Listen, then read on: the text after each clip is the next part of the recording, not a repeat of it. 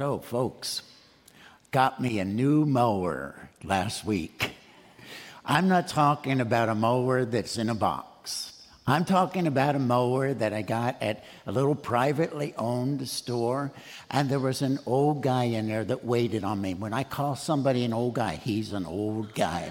We talked for half an hour, and he explained everything, every gadget on this self-propelled mower, and it was just beautiful. I knew this was going to be one of my finest investments ever.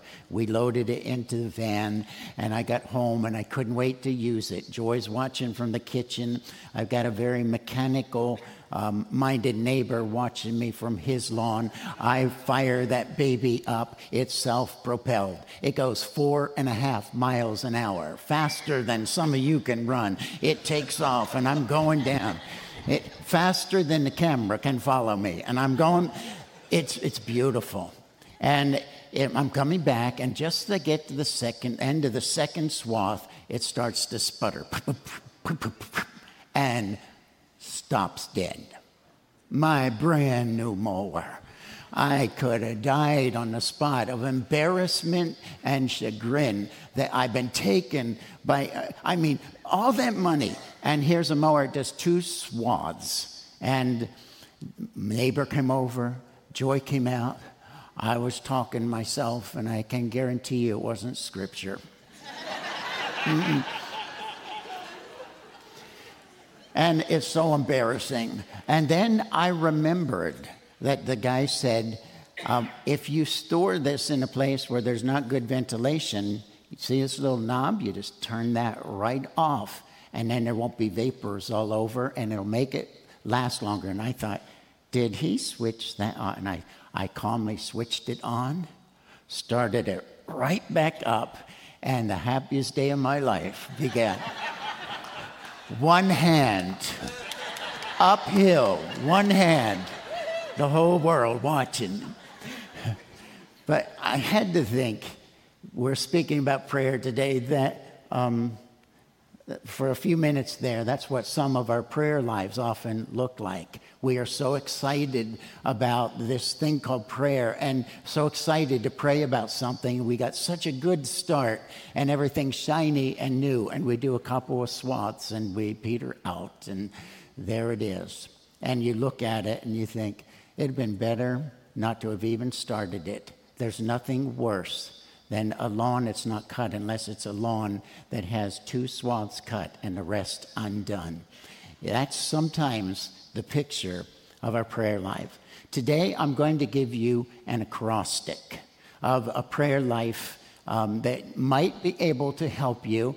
I made this up about 50 years ago. And I've used it as a template for my own prayer life all these 50 years. And some of you are going to say, how come you never preached it? And I will tell you why. Because the acrostic part is good. The words are good. They're biblical. But it is such a terrible analogy of prayer. It came out poach-twiff. Poach means you just stole something illegally for your own advantage. Hardly the picture you want for prayer. Twiff. Far as I know, it's not even a word. And if it were, it sounds mischievous. It sounds wimpy. Imagine saying my children grew up and became twiffers. Or my grandchildren were on the right path, but somehow they got into twiffing. So here it is. Poached-Whiff. I knew it wasn't the best thing I ever wrote. It's not Charles Stanley quality. God bless him, his first Sunday in heaven. Isn't that great? But anyway, that's the way it came to me. And I thought, if there's any genius in this, it could be that this is so bad. It is so sermonic, bottom of the barrel, that it might be bad enough, like Pastor Dwight's jokes. They are so bad. They are so bad, you try to forget them and can't. This is so bad that to say poach-twiff was the outline for the sermon today, that I'm hoping that you'll never forget it. My apologies in advance. Are you ready to POACHTWIF? P is for persistence. Persistence means there's something you get a hold of in prayer and you're not going to stop until it is answered. We're told in Ephesians 6:18, be alert and always keep on praying. In Galatians 6:9 and 10, let us not become weary, for at the proper time we will reap a harvest if we do not give up. Some years ago, I was on a trip to Cambodia, to Phnom Penh, which is the capital, and it seemed that through the denomination and through many districts, they were finding that so many missions trips were so mind-binding. Either they couldn't get the connections right for the flight, or it was just all red tape when you got there. People were getting sick. And somebody came up with the idea, why don't we send prayer teams before the actual mission teams? And so that's what we were doing. We got there, and the first place we saw was under the piers at Phnom Penh. People actually lived under there. They tented out under there. And it was so horribly stinky and close. And it was just, they lived there. And then we went up on top of the pier, and there was a little Wesleyan church with a young pastor.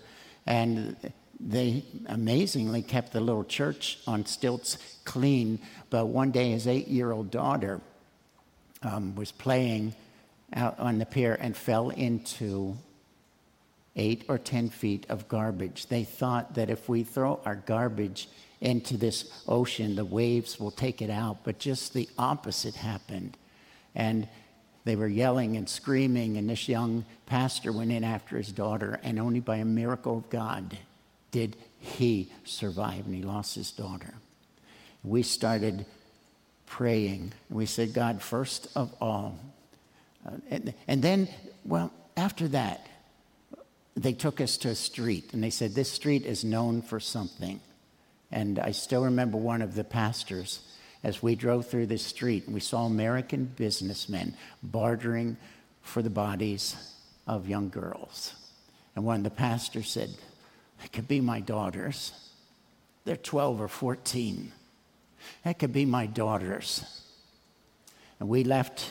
We began praying just immediately. God, one day let the waters be pristine where all this garbage is.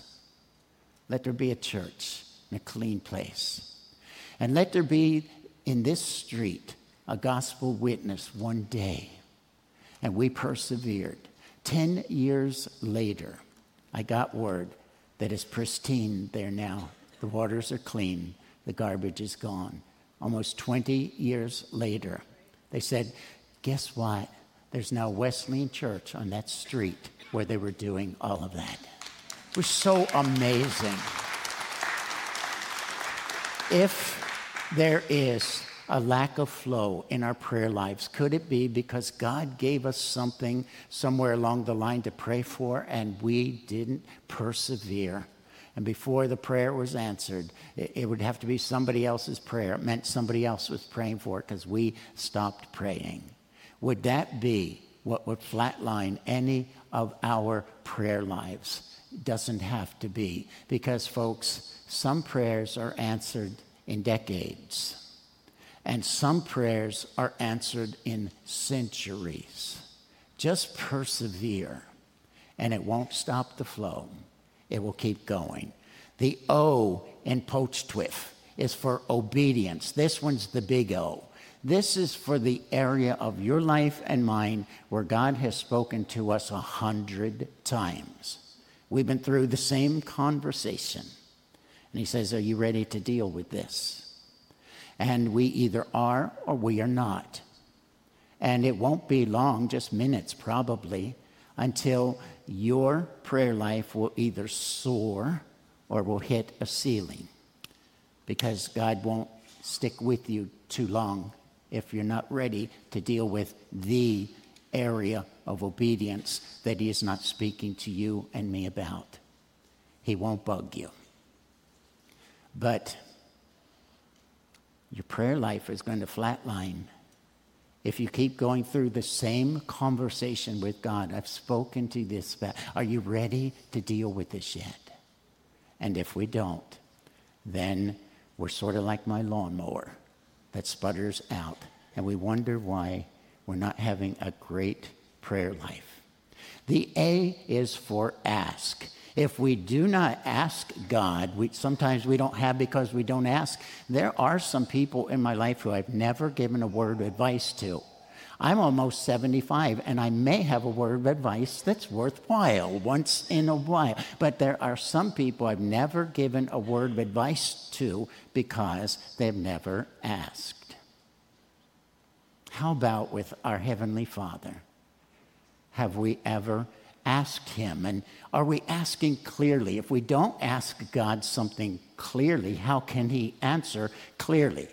One young man said, I've been told that there's three ways that God answers prayer. One is yes, second is no, and the third is wait. He said, I think there's four. I think the fourth one is, you've got to be kidding me. If we could record our prayers and we heard what God was listening to and what we are asking and how we are asking, would that be the response that God would have for us? I don't know who to attribute this prayer to, but you've heard it before. I asked God for strength, and He gave me difficulties to make me strong.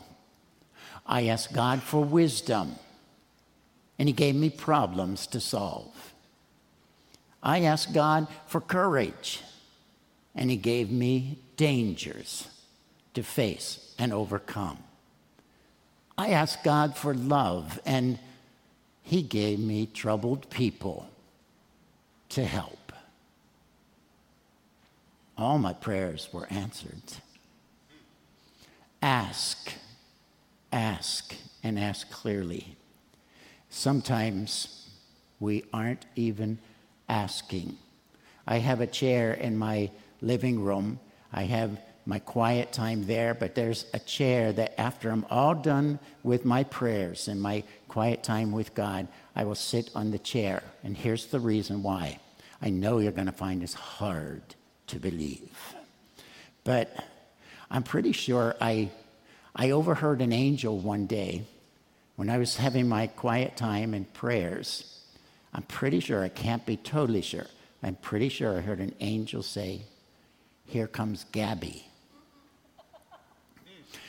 And I just got thinking, you know what? I'm never quiet before God. I'm never really listening. So I sit in that chair, and usually 3 or 4 minutes, I think 3 minutes is my record. I'm not sure. I'm getting better at it. No talking. And almost always in that period of time, I know what to ask for. I know what the priorities are. Just because I've been quiet, then I know how to ask. The C is for confess. The kind of confessing that if I have an accountability partner or two, and let's just say this, if you would beam up the accountant, who's also a pastor, not one of ours, if you would have on the screen what he and I are confessing to each other and before God, you would not want to listen to me as your pastor? You wouldn't. It's not for your ears.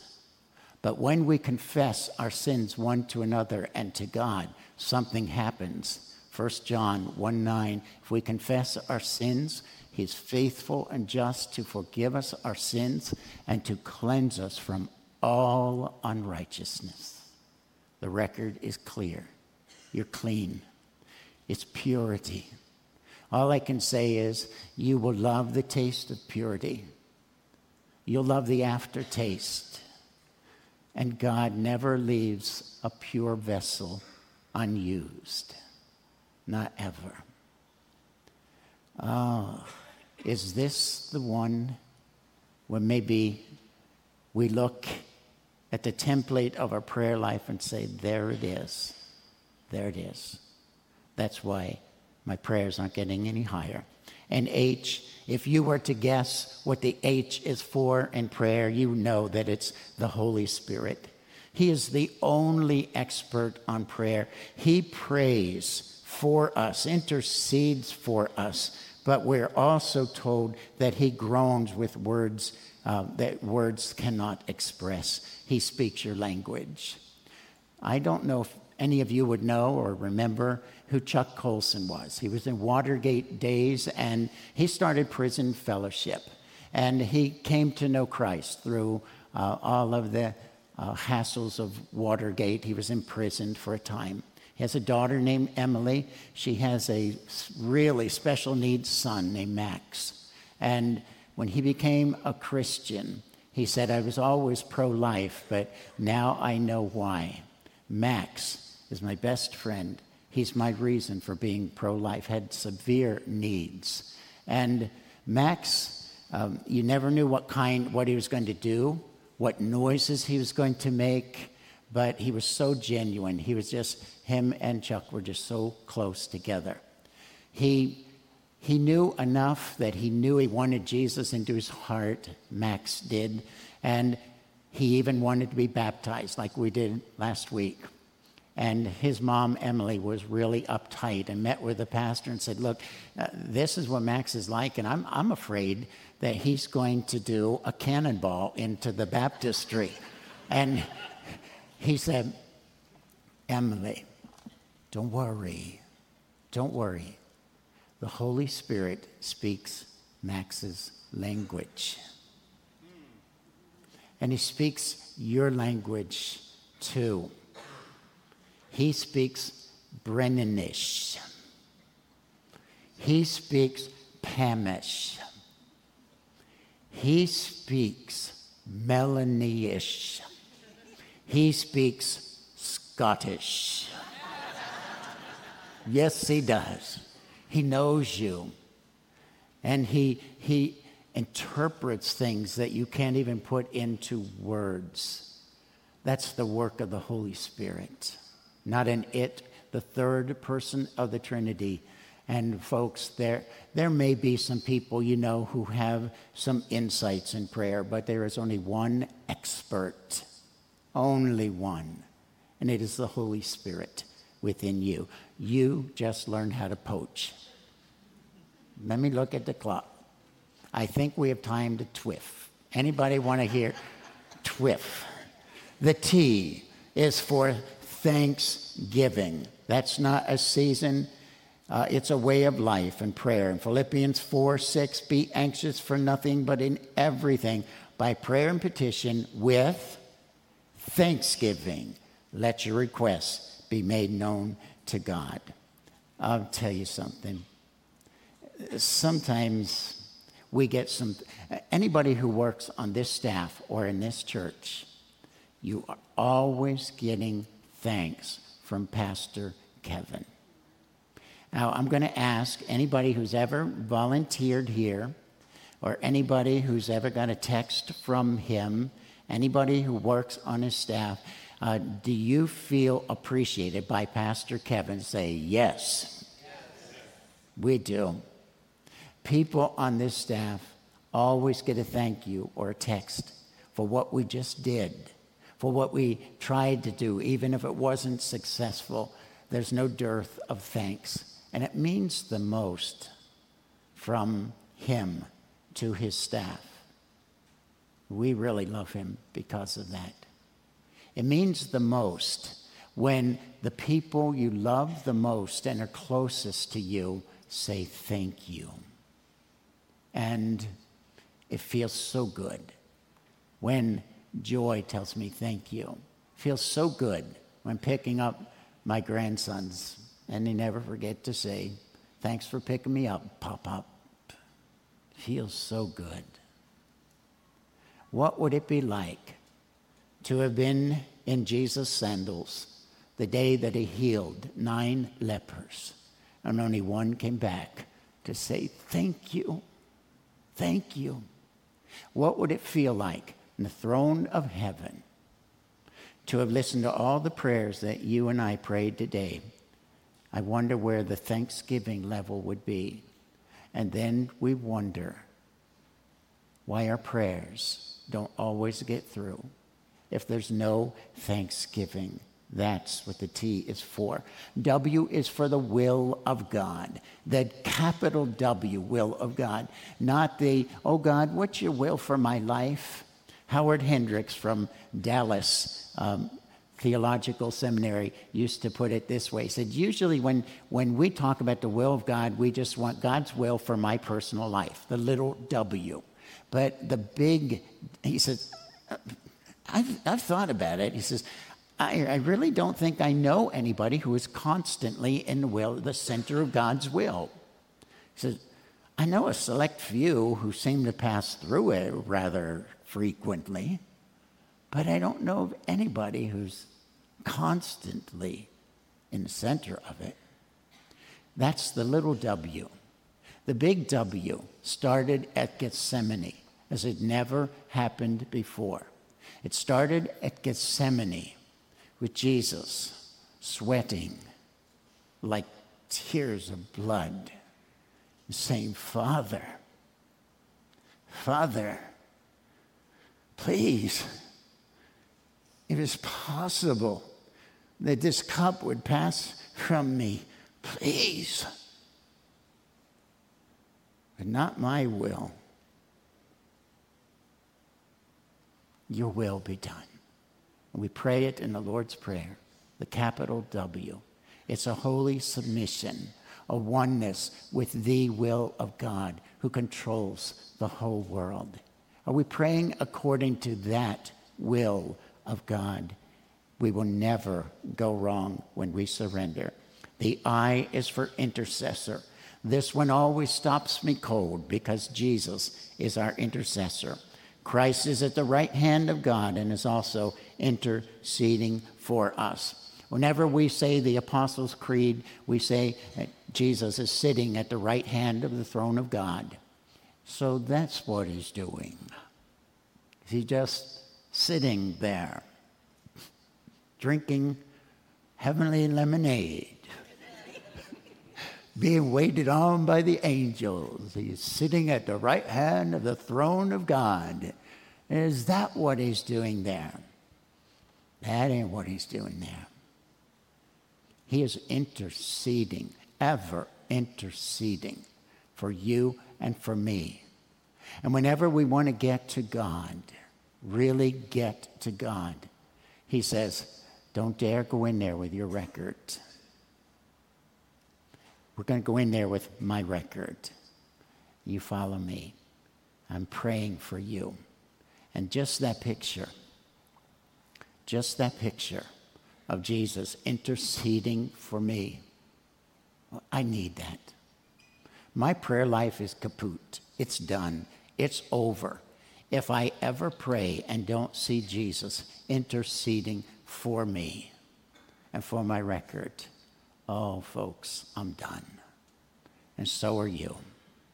That's what he's doing there. That's the one who Isaiah spoke of, who said he poured out his life unto death and was numbered with the transgressors. He bore the sin of many and made intercession for the transgressors. You can't do prayer. You'll hit a dead end if you don't have the I for intercessor there. And then just a couple of more quick ones, and you'll have learned how to POACHTWIF. One F is for faith, of course. Without faith, it's impossible to please God. Abraham and all of those listed in Hebrews 11 were seen as heroes of faith. But Hannah Whitehall Smith, she's got some Wesleyan roots from South Jersey way back in the 1800s, said, you know, it's really important to memorize the Bible, but there's one thing more important to memorize, and that is the voice of God. And when the voice of God said to Abraham, you go and take this beloved son of yours, and you sacrifice him at the place where I tell you, he better know that was the voice of God. And when you know the voice of God, and there's no doubt about it, you move forward in faith, and God will take care of the rest. It's impossible to please God without faith, just impossible. If you could listen to the prayers you prayed this morning or this week, is there any element of faith that was needed to pray that prayer? And then finally, forgiveness. I just was reading, in fact, we're still reading Stormy O'Martian's book, Power of a Praying Grandparent. And she said, people sense unforgiveness in our hearts, even if it is not directed at them, and even if they don't know what it is they are sensing. I wonder if unforgiveness is another block to what God wants us to be and to do in our prayer life. Again, just go to the cross. Just go to the cross to see forgiveness, where Jesus hung on the cross. And while people are mocking at him, says, Father, forgive them, for they know not what they do. And we prayed the Lord's Prayer this morning. Forgive me in the same way that I forgive others. How in the world can you forgive other people while they are sinning against you, unless you've already forgiven them before they even sinned against you? That's the kind of forgiveness that opens up the greatest doors to prayer, and there won't be anything that can stop you from there. The last illustration I have today is true story from Voice of the Martyrs. A man named Demeter, who lived in Romania in the before the 90s, and it was a crime to be a Christian then. He was sent to prison, this young man, for his faith, and there it seemed that for whatever reason, there was one prison guard who really had it in for Demeter. And he would come in and he'd have something to beat on his back and say, hey, Demeter, let's do some xylophone lessons today. And he'd beat him on the spine and on the back. Another day he'd come in with something metal and he'd say, hey, Demeter, time for piano lessons. And he'd beat him mercilessly on the back. One day he came in with a hammer and beat him again until he was completely paralyzed. True story. 20 years later, Demeter, in one of those ugly, drab, communist types of buildings in Bucharest, Romania, we've seen them, is there, and he's being cared for by somebody because he is paralyzed. 20 years later, a knock comes on the door, and it's the prison guard. And he sees Demeter. Demeter recognizes him. He says, Demeter, I've searched for you for many years. I've become a Christian.